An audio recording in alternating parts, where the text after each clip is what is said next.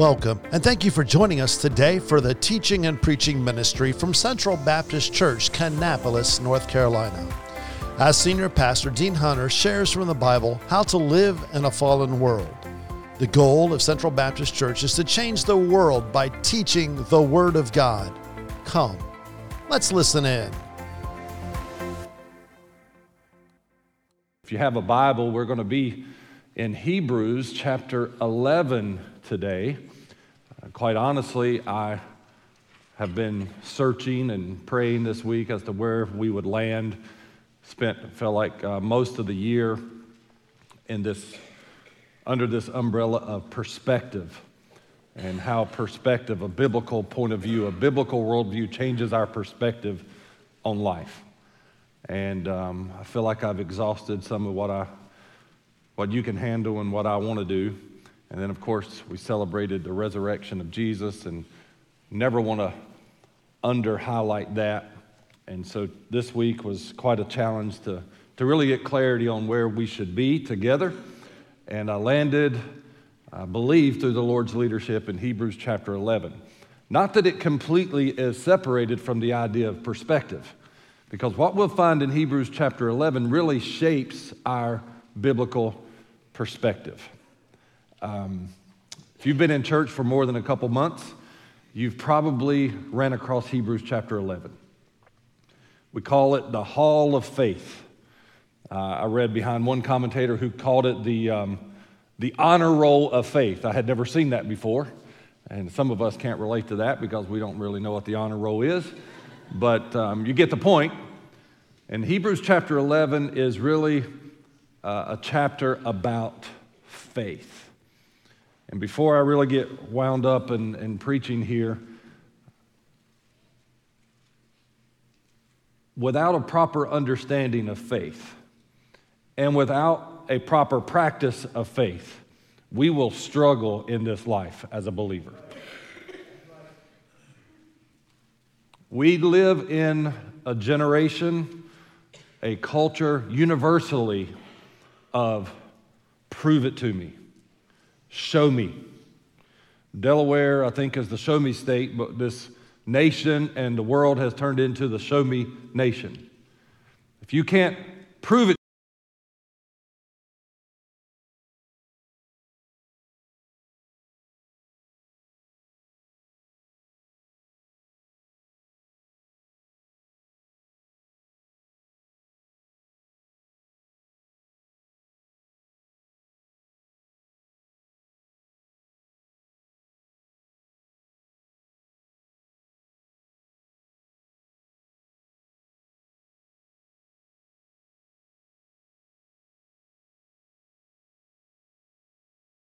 Something can't in it for you.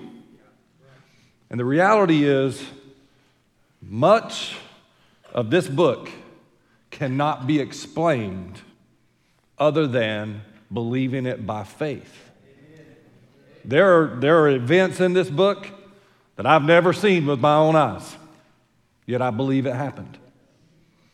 There are some events that have never been seen, never been experienced, but that are promised that will happen, that we, in the most brilliant minds in the room, can't explain how it will happen, but by faith we believe it will happen. But if we allow the secular world to convince us that it's not possible to happen, it will have a pretty deterrent effect on our life.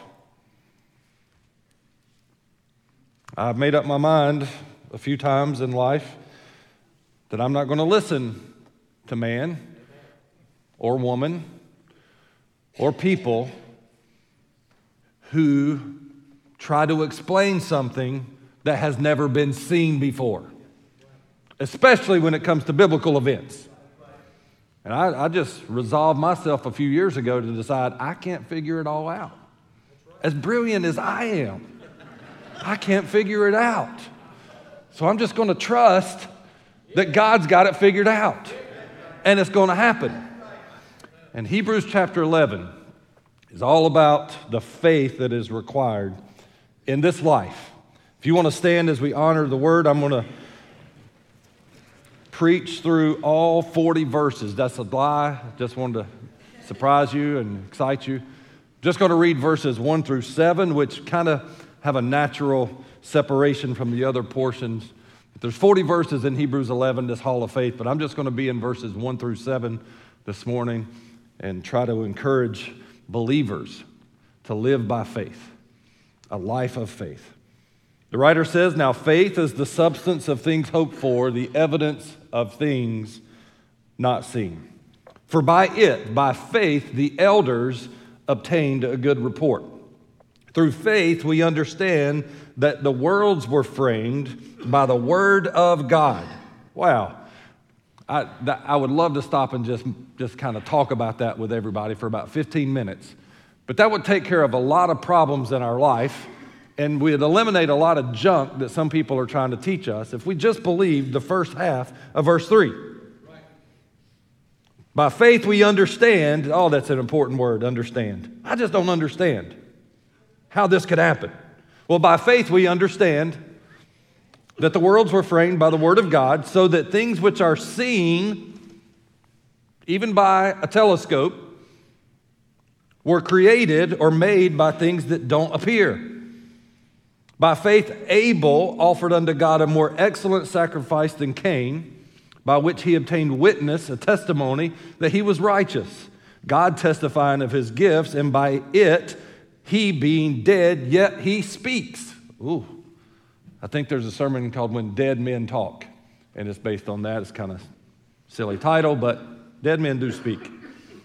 By faith, Enoch was translated that he should not see death and was not found because God had translated him. That's a fun word there. For before his translation, he had this testimony that he pleased God. But without faith, it is difficult, impossible to please God. Without faith, it's impossible to please God. For he that comes to God must believe that he is and believe that he is a rewarder of them who diligently seek him. By faith, Noah, being warned of God of things not seen as yet. Never seen rain before. But he was warned about rain that he had never seen and couldn't explain. Yet he moved with fear. He reverenced God with fear and prepared an ark to the saving of his house, by the which he condemned the world and became an heir. Noah became an heir of righteousness, which is by faith. Father, thank you for your word.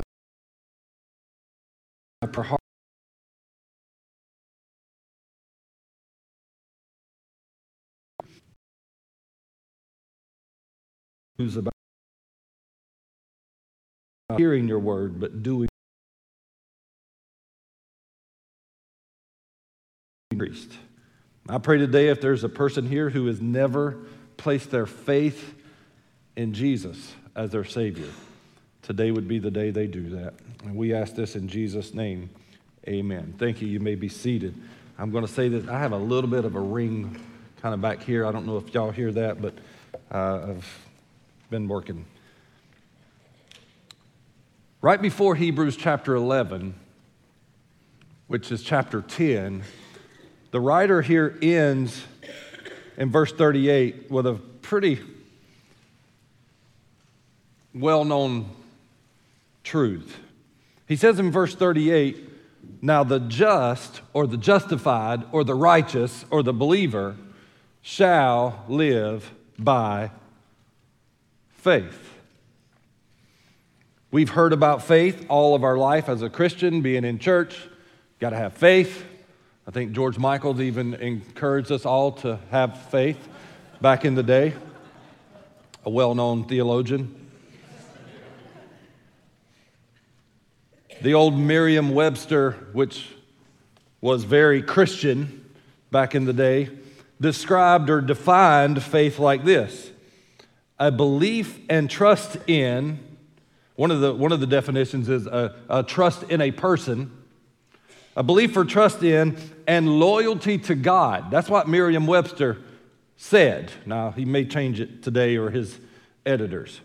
A firm believing in something for which there is no proof. What a, what a basic, clearly defined definition of what faith is. Faith is believing when you don't have proof. But yet, so many of Christianity and all the things of Christianity today, people are trying to prove it. I was reading behind one guy that I, I like to, um, he's kind of funny sometimes, and he was talking about apologetics. And that his friend, one of his best theologian friends, these are, this is 50, 75 years ago, had written an apologetic book, apologetics book. Uh, and, and some of you get into apologetics, and that's fine. Apologetics is giving an answer for the faith or providing an apology, not like I'm sorry, but here's why it's true. Uh, I'm intrigued by apologetics, if I must be honest. But this guy said his friend had written this exhaustive book on apologetics, and he had asked him to edit it for him. And um, he read it, and he said it was one of the best books I had ever read on apologetics. But I was honest with my friend and told him it was a great book, but I don't have need for apologetics anymore. And he talked about how that kind of strained their relationship because he was like, I mean, who, who wouldn't be, well, I like, I like your book, but I would never buy it. And his point was, he had come to the place in his faith life to where he didn't need to read books of apologetics trying to prove something that could be believed by faith. Now, I'm not telling you to throw your apologetic books away. Study it, do what you want to do to grow in grace and knowledge. But if we're trusting in man's apologetic books to believe something that can only be accepted and claimed by faith, we must be careful that we're not believing a man instead of believing God.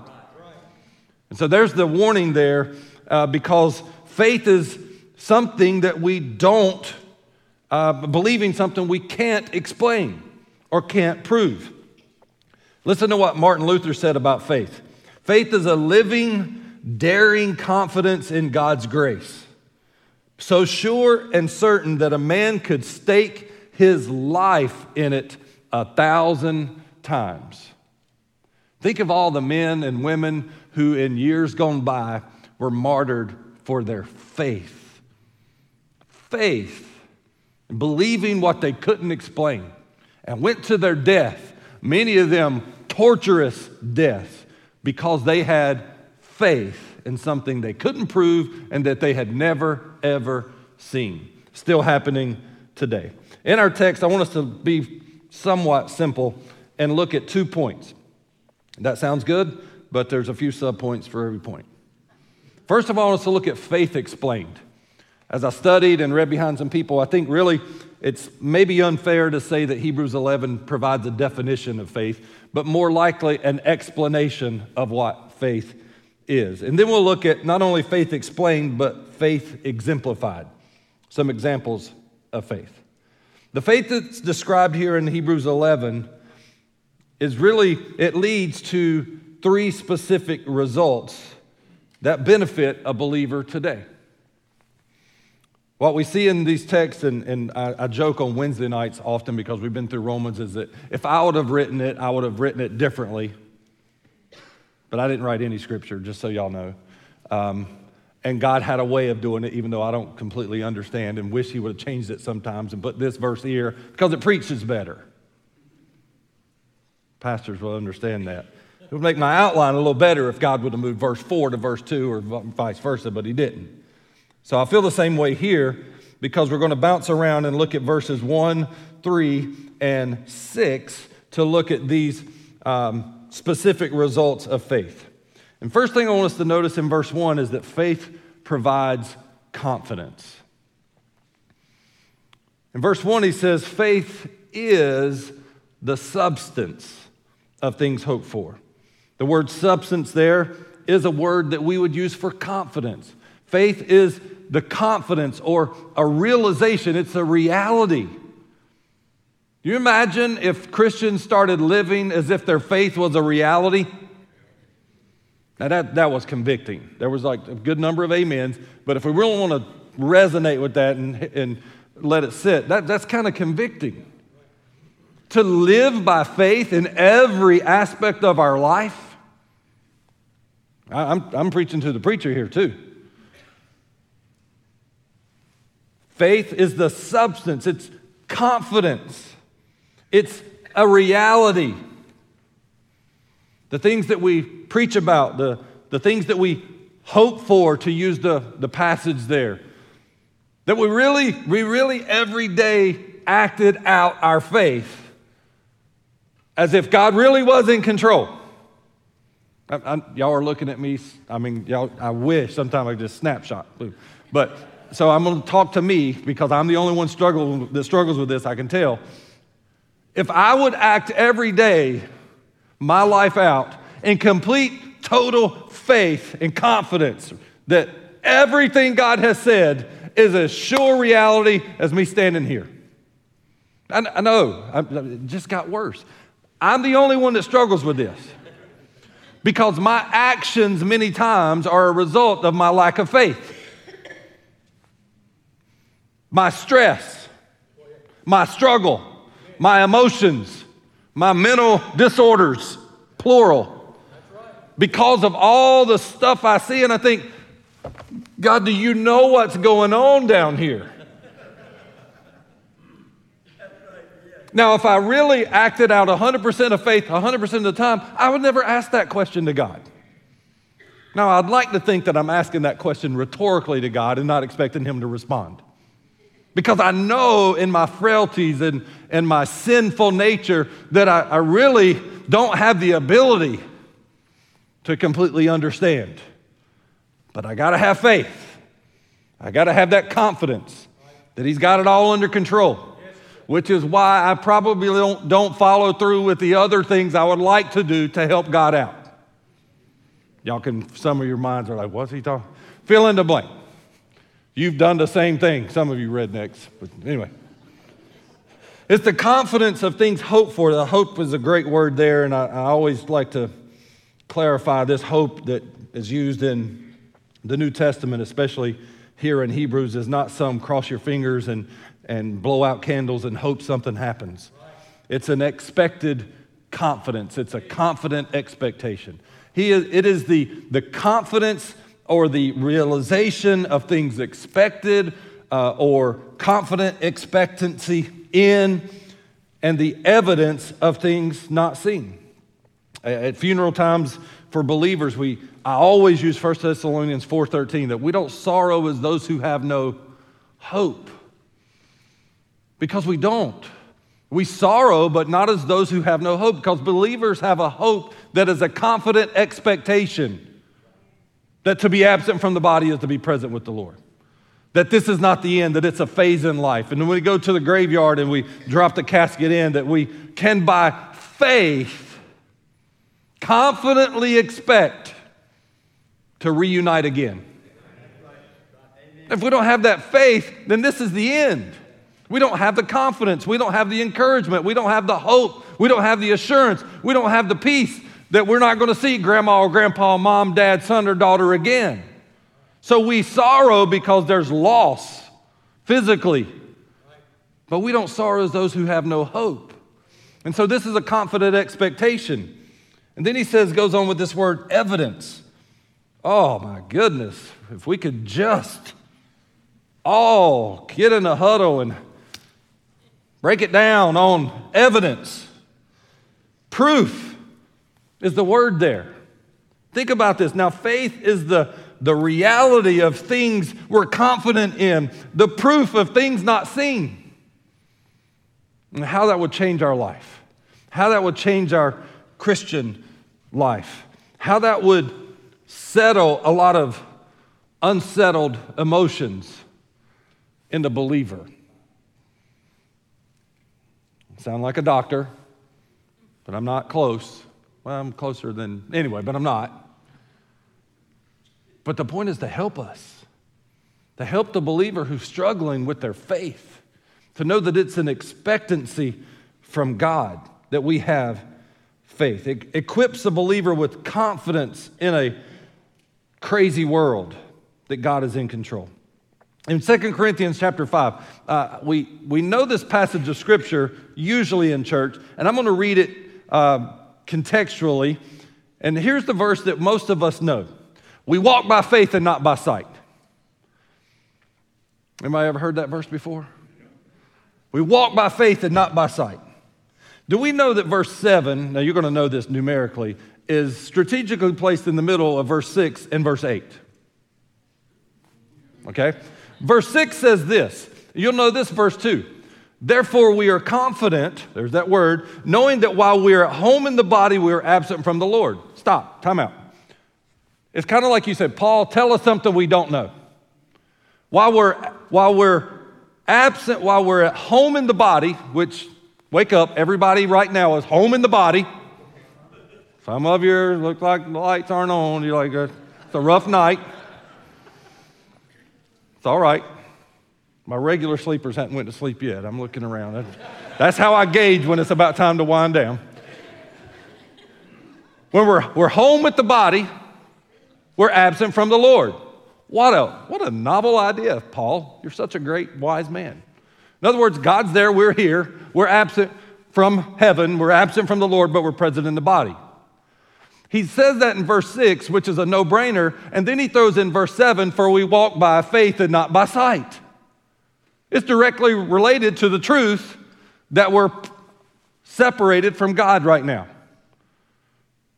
Some of you like, what's that got to do with anything? If you are present with the body right now at home and separated from God, that is a faith statement that God exists and that we're separated from Him as far as physically separated from Him right now. I, I, don't know if anybody needs to be told this, but we're not in heaven. We're, we're a long way from it.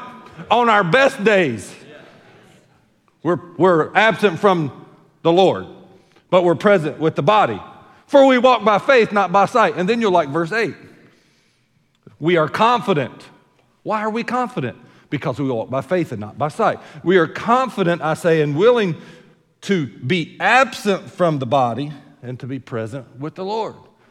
He, he inserts verse 6 there intentionally we walk by faith and not by sight to remind the church, the believer, hey, this life is a life of faith we're walking by faith, not by what we see, knowing that right now we're separated from God physically, which is not good.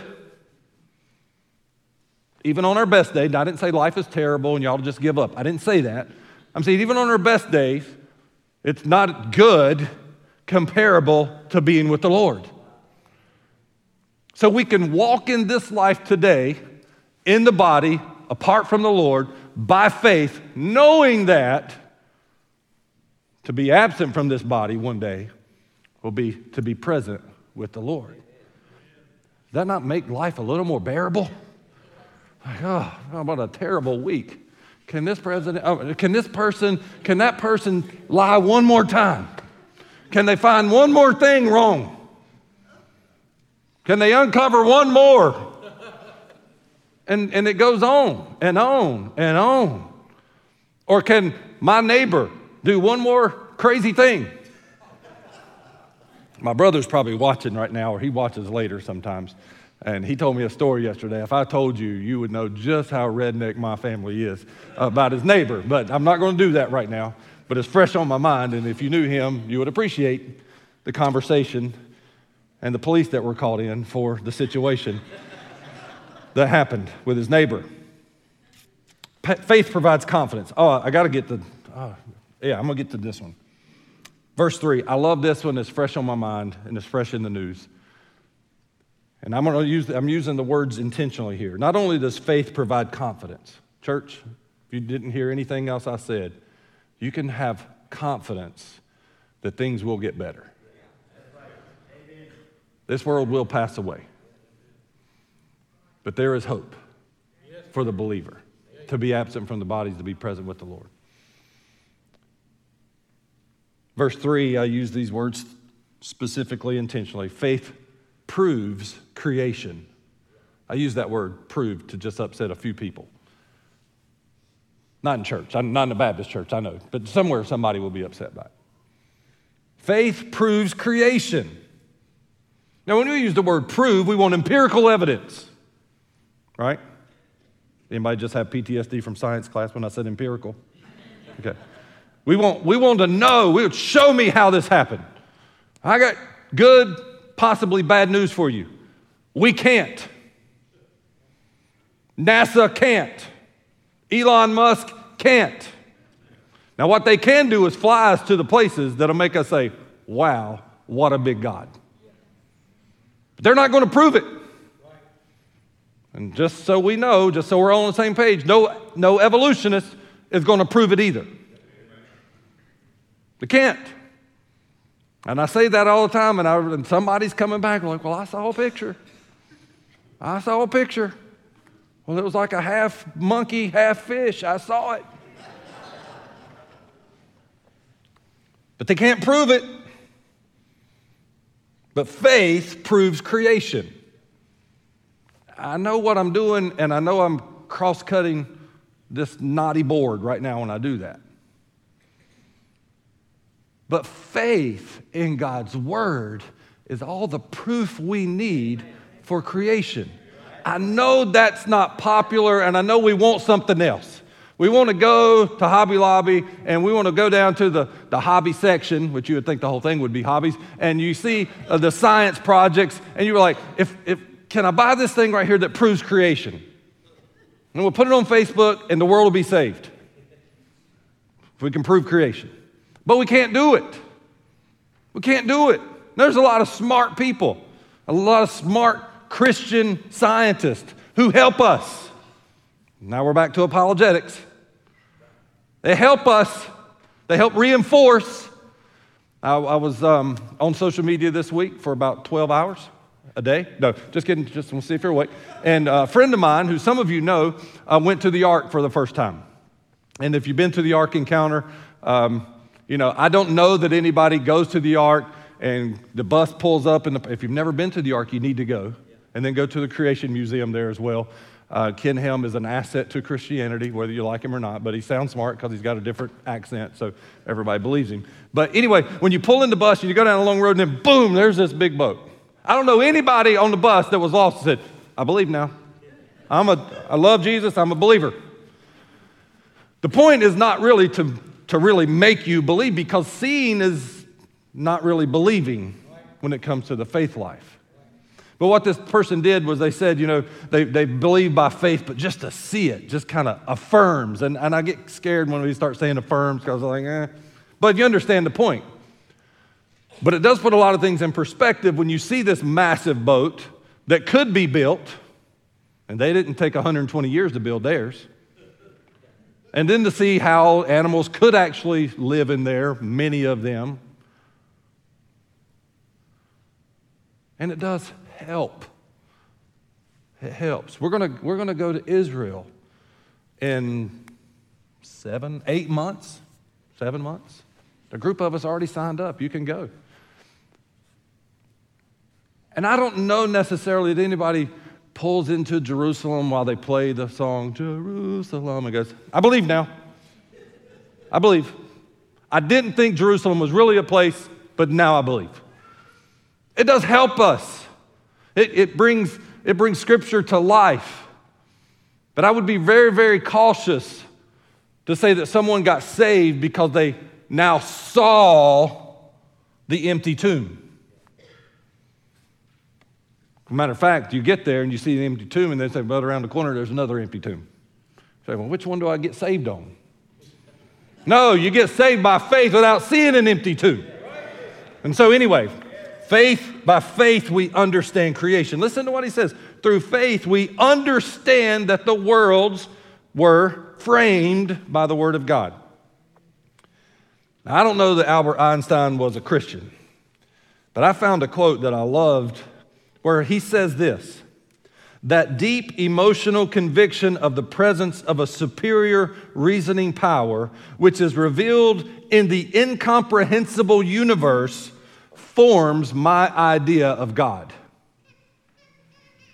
Now, I didn't say that made him a believer. I didn't, I didn't say that.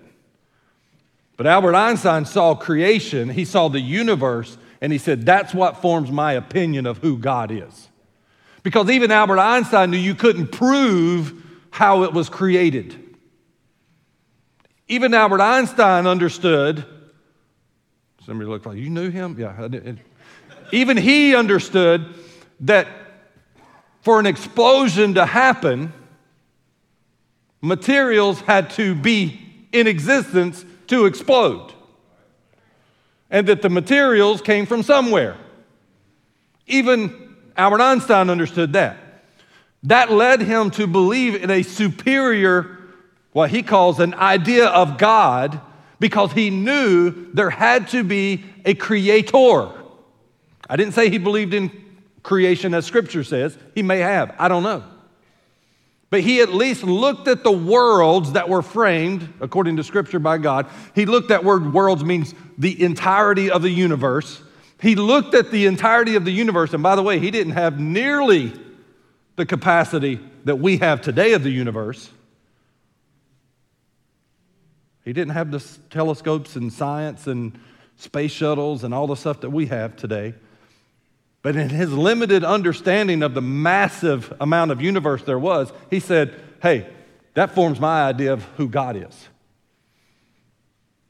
The Bible says, I don't say that lightly, the Bible says that the worlds were framed, the entire universe was created by the Word of God. I know I'm talking to a lot of people this morning. It's like, tell me something I don't know. But certainly there are people in this room that struggle with that faith to believe. And certainly you have children and grandchildren that have or are or will go to a school, go to a college where their desire, here he goes, some of you are their desire is to teach evolution and eliminate the possibility of creation. Because when you eliminate the possibility of creation, you eliminate the possibility of a creator. And we fought this battle. We've used it as a buzzword in the Baptist church and churches forever and ever and ever. But I don't know that we really understand the magnitude of the destruction that anti creation has caused in our country. If you eliminate a creator, you eliminate a God, you eliminate sovereignty, and you do whatever you want to do because there are, he's not going to get you. There are no consequences. There's no heaven, there's no hell. There's no right, there's no wrong. If you eliminate the Creator, this is what's happened. And I know I, I think about this often. I don't know how many professors, honestly, or teachers, honestly, who are teaching it with the hopes of convincing someone that there's no God. But I believe we have an enemy. I know we have an enemy. And I know he has some friends, who some higher ups, who want to infiltrate the minds of the world to convince them there's no creator. When you take away creation, the first few chapters, you take away the rest of it. And then it's worthless and pointless. But the writer here says, hey, by faith we understand. So you say, I don't understand creation. Yes, you do, believer. You should, believer. And I know, I know, I know your neighbor's going to say, well, that's not good enough. I know your science teacher is going to say, well, that's not good enough, Billy. But you say, you know what, preacher, professor, I understand cre- uh, creation. I would love to know that some, can y'all take a break with me for a second? Everybody watches a video that some kid in school has posted of some teacher slamming a kid against the wall. And most of us say, I'm not going to say that, okay. But anyway, um, or a fight, or something silly. We've all seen it, it's everywhere. I would love to see a video one time, and it may exist, where um, a Christian student says to their teacher, and some other Billy's in the corner videoing. That's how this happens. Um, Miss Teacher, I understand creation. And the teacher say, Well, explain to us, Billy. They probably wouldn't say that. They'd say, You're crazy, Billy, whatever. Uh, can you explain it to the class? Well, I'd be glad to explain it to the class. The Bible says that by faith we understand that the worlds were created. The end, mic drop. And just see what happens. I don't know. And maybe they go back and forth for a while in a good G rated setting. I don't know. But that should be happening with believers and our conversation with other people. And we sit around and we try to figure out how God did it, or how God couldn't have done it, or how this had to have happened. And I mentioned someone last week who was basically trying to do that. And I've had conversations since then. I left the church and I had two people come to me immediately. Show me, show me where he said that. I'm trying to follow up. Do it. I don't make stuff up from the platform. I might tell you a big one out there, but I'm not going to lie back here. and I know what this person's trying to do. He's trying to make it believable. He's trying, this, this pastor who's got a following, he's trying, I believe, he's trying to make it believable. And how he's adding his twist to creation and how evolution can be part of creation, theism, and all this other kind of stuff is no different. And what he's trying to do is convince, maybe he in good faith is trying to convince an audience that God is creator, maybe. But what he's doing is he's adding man, including his own point of view and perspective of how it was possible. And he wasted a lot of people's time and probably a lot of reading a lot of energy when all he needs to do is say, Church, by faith we believe that the worlds were framed by God's word. That's what it says. Now, if you don't want to do it on your own spare time and, and, and you know, waste some time and try to figure it out, that's fine, but don't waste everybody else's time with it, especially if you're a pastor. By faith, we believe it. How? Go back to Genesis and see how he did it. And God said, and God said, chapter 1, and God said, by the word of God. How did he create this globe? He said, he spoke it. He fiated to speak into existence something from nothing, ex nihilo. Even Albert Einstein understood that. How do we explain creation? By faith. We understand the worlds were created, formed by God, by His Word. Faith provides confidence, faith provides or proves creation, and faith pleases the Creator. Verse 6. Without faith, it is impossible to please Him. That's a sermon in and of itself. The question I like to ask myself is who wouldn't want to please God? What believer wouldn't want to please God? What does pleasing God look like? The word please there means to be uh, acceptable or fully agreeable. My Bible says in Romans 3, when we've been where we've been on Wednesdays, there's none righteous, no, not one. How could an unrighteous person ever please God? The answer is you can't. An unrighteous person cannot please God. A sinful person cannot please God. There is none righteous, no, not one. We've all sinned and fallen short of God's glory. So, how could a person please God? Without faith, it's impossible to please God. God is not pleased by, be careful how you hear this. God is not pleased. God does not look at a person fully acceptable because you have faith in creation. God is pleased when a person has faith in the Creator. Not just God, God the Son. Colossians 1, Genesis 1. God said, Let us. Jesus is just as involved in creation as God the Father. Those who please God do not please Him apart from faith. Faith in Christ, faith in God, faith in the one. And he goes on to explain this. Faith is uh, pleasing God by faith, is to believe that He is and believe that He does. Believe that God is. Not just that there is a God, but believe that He is the only God. He goes on later and he talks about the devils fearing and trembling because they believe in, in God. And it's not, we know that, and it's not just enough to believe in a God or believe that uh, he is the God, but to believe that he is the only God. Hear, O Israel, the Lord our God is one Lord, the Jewish Shema. He is the only God. Paul talks about that in Romans as well. And believing that he is the, the God who sent his only Son, Jesus, to pay the price for our sins. Where do you get that from? Believe that he is not simply believing in a God, but the one true God. John said in 1 John chapter 5 verse 10, "He that believes on the Son of God has witness in himself. He that believes not, God has made him a liar."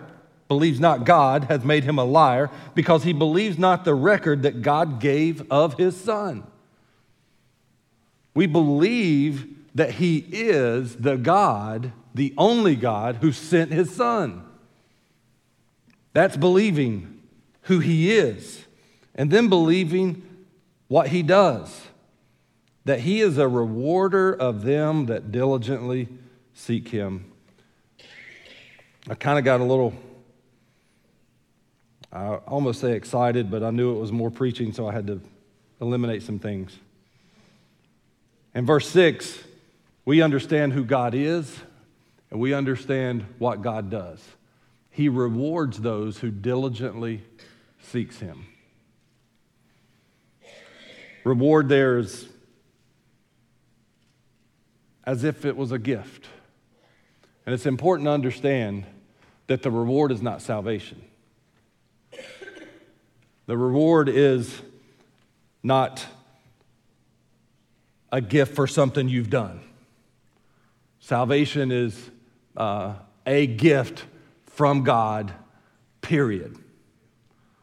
I said gift, it's not, it's not a payback, it's not a reward. Oh, you did good, here's salvation. Salvation is not a reward, salvation is a gift. And he says here that he is a rewarder of them that diligently seek him. Later in Hebrews chapter 10, the writer says, Cast not away therefore your confidence, which has great recompense of reward. So much I could say about this reward. Genesis, um, we see about Abraham receiving a great uh, reward, so that a man in Psalm 58 may say, Verily, there is a reward for the righteous. The reward is God Himself. The reward for believing by faith is not salvation, that's a gift. The reward for faith is knowing God, having God Himself, and the benefits that come with being a righteous person, which are not, here's, here's something some, some of us need to hear. The rewards of the righteous by faith are not just what's laid up for us later, it's rewards that we can experience right now. That He is mine and I am His. That He's in control and I can have peace peace, joy, patience, confidence. Those are rewards of being a believer right now. And he says, by we please God by believing that he is and believing that he does. I'm going to conclude this portion. Don't get too excited, but I'm going to conclude this portion with not only the faith that's explained, but the faith that's exemplified. And this is really where the rest of Hebrews chapter 11 continues. In verses 4 through 40. We'll see, not, we're not going to see today, relax. You can see examples of men and women of faith. It's the hall of faith.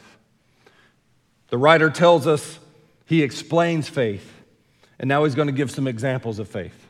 And listen to what he says in verse 2 For by it, by faith, the elders obtained a good report. Elders are those believers. It's the the, um, the Old Testament saints that he's referring to here. And then he's going to he's going to give us some examples. And what we're going to learn, what we see, is that faith is demonstrated by doing something. It's obviously a correlation between James and Hebrews here. We don't have to turn there, we don't have to read it all, but James says, Faith without works is dead. Show me your faith without works, and I'll show you my faith by my works. Faith being, faith without works being alone is dead. And here, in the first few verses, the writer, and this is why I was a little confused as to why he put these three here separate from the rest. But these are three pre flood examples of men who lived by faith. After the flood, you have all these other ones that are mentioned there. He gives the examples of Abel, Enoch, and Noah. And there's a lot to be said and not enough time to say it. But if you get this, you'll get the, the basics. Abel's faith was demonstrated by his worship. Enoch's faith was demonstrated by his walk. And Noah's faith was demonstrated by his work. If you know about Cain and Abel, it answers a lot of Second Amendment questions today, by the way.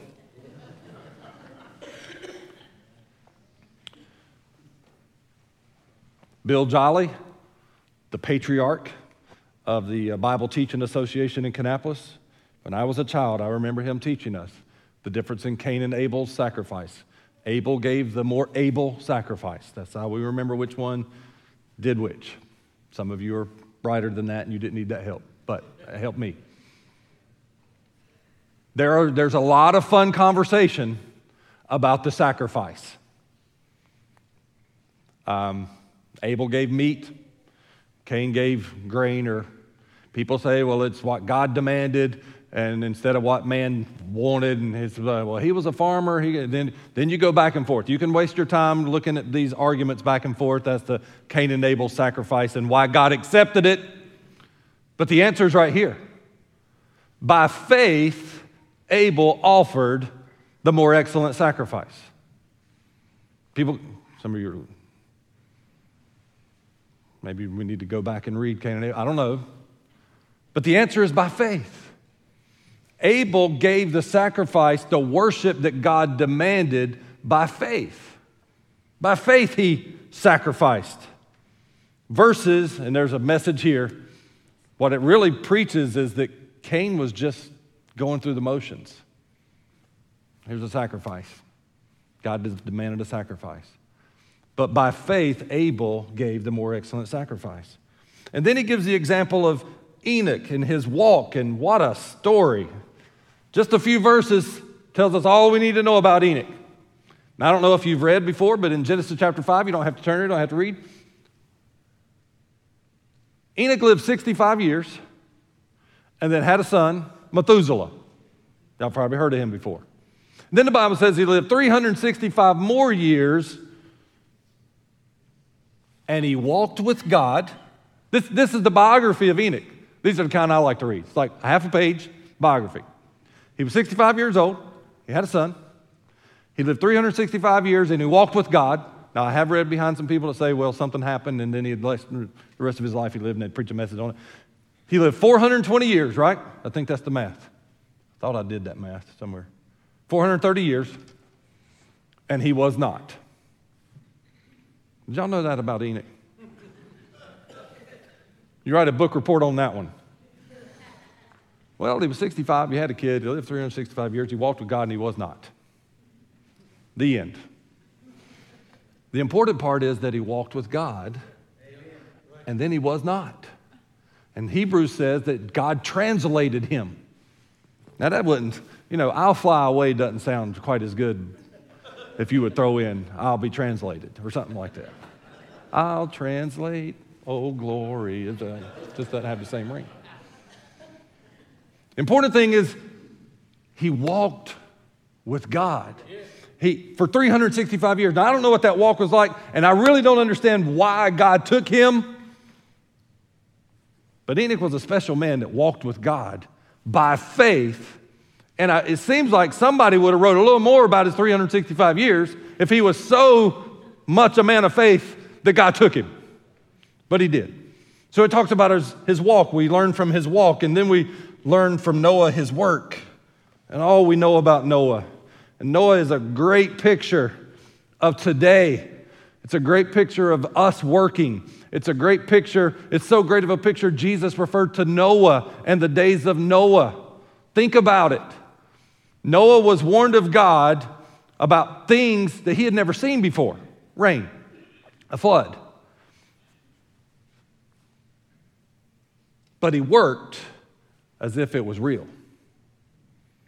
By faith, Noah prepared an ark. Church, there's a warning that this world is going to see something that they can't explain and have never seen before. None of us, just like Noah, could have told them what rain was going to be like. None of us can tell the world what it's going to be like. What we can tell them is it's going to happen and that they need to prepare. Church, we've got to prepare. When I say church, I mean people sitting here today, You've got to be prepared for what's to come that you've never seen before, but we've been told it's coming. Well, have you ever seen anything like a rapture? Enoch, right? That's about as close. How'd that happen? Well, probably the gravitational pull just affected him because he had a metal plate in his head. Uh, uh. So now we're turning to man's explanation for how this could happen, and the answer is by faith. He walked with God and God took him. I, I'm, I'm, I'm kind of joking about it, but I like to sit around and think, how can this happen? Maybe it had something to do with the vaccine. I'm just joking. No. They said there was some kind of metal in it. I don't know. That's what's going to keep those with the vaccine close to the earth, and the rest of us are going to take off when gravity. Please don't, uh, don't. Just court recorder, erase all that was just said. Don't. Now, I don't know how it's going to happen, but I know it's going to happen. Do you know what's going to happen? Do you know Jesus is coming back? Can't explain how it's going to happen. Can't explain rapture other than it's going to happen. We're going to be called away. He's going to come back. I can't explain how the fire's going to fall and the world will be destroyed other than by faith that God's word said it's going to happen. And my job and your job as a believer is to teach it and preach it and live it so that people prepare for what's to come, though they can't understand what it's going to look like. And Noah did that and gave us an example. And each one of them, in their example, provides testimonies of righteousness. Uh, we've been in Romans, and you've heard me say that on Wednesday nights, and it's real, it's real simple if we want it to be. How are how was Abel, Enoch, Noah, Abraham, Rahab, how are they saved? By faith. By faith. By faith in the Word of God. Each one of them were approached by God, and God gave them His Word, and they believed it and they acted on it. How is a man or woman saved today? By faith. In what? The Word of God. Not the Word of the church, not the Word of the Baptist, but the Word of God. What's the Word of God say? The Word of God spoke to Enoch, spoke to Noah, spoke to, spoke to, no, didn't smoke, spoke to Abel, and they all believed it. And they were considered righteous. That's what the Bible says. Righteous in verse 7. Had the testimony of righteousness in verse 4. They were considered righteous, a right standing, justified before God by faith in His Word. Anybody that's saved today, anybody that's declared righteous today, will be declared righteous by God by their faith in His Word, which is absolute truth. That He is, and that He does, faith in His Word that you got to prepare for what's to come. Faith in His Word that God did love the world so much that he sent his son to be the Savior, to be the only way, the only truth, the only life. Where does that come from? The Baptist faith and message? No, it comes from the Word of God. And any church or any denomination that preaches justification, salvation, righteousness by any other means than the Word of God is not the truth.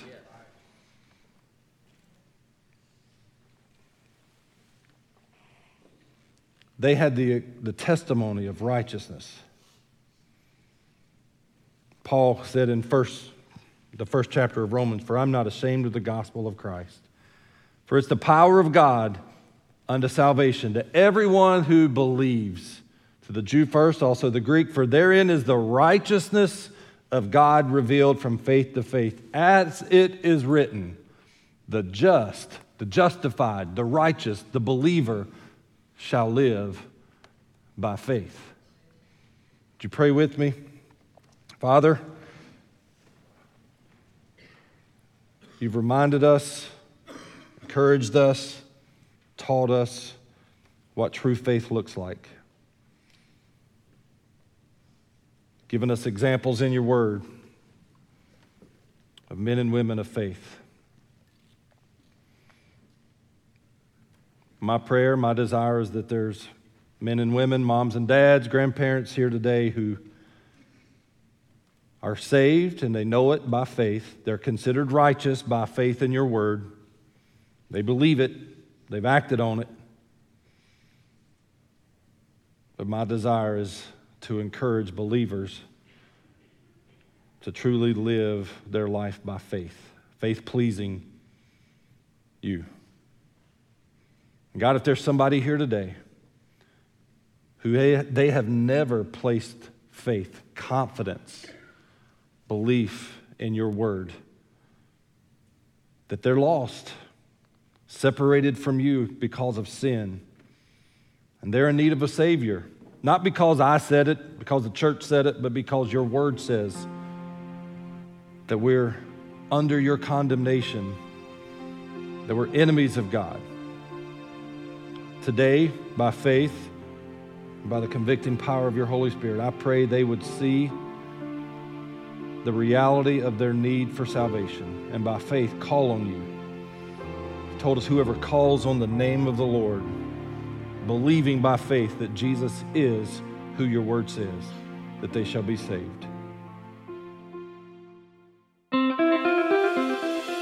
Thank you for listening today. If you'd like to know more about Central Baptist Church, events, and ministries, please visit our webpage at cbckannapolis.com.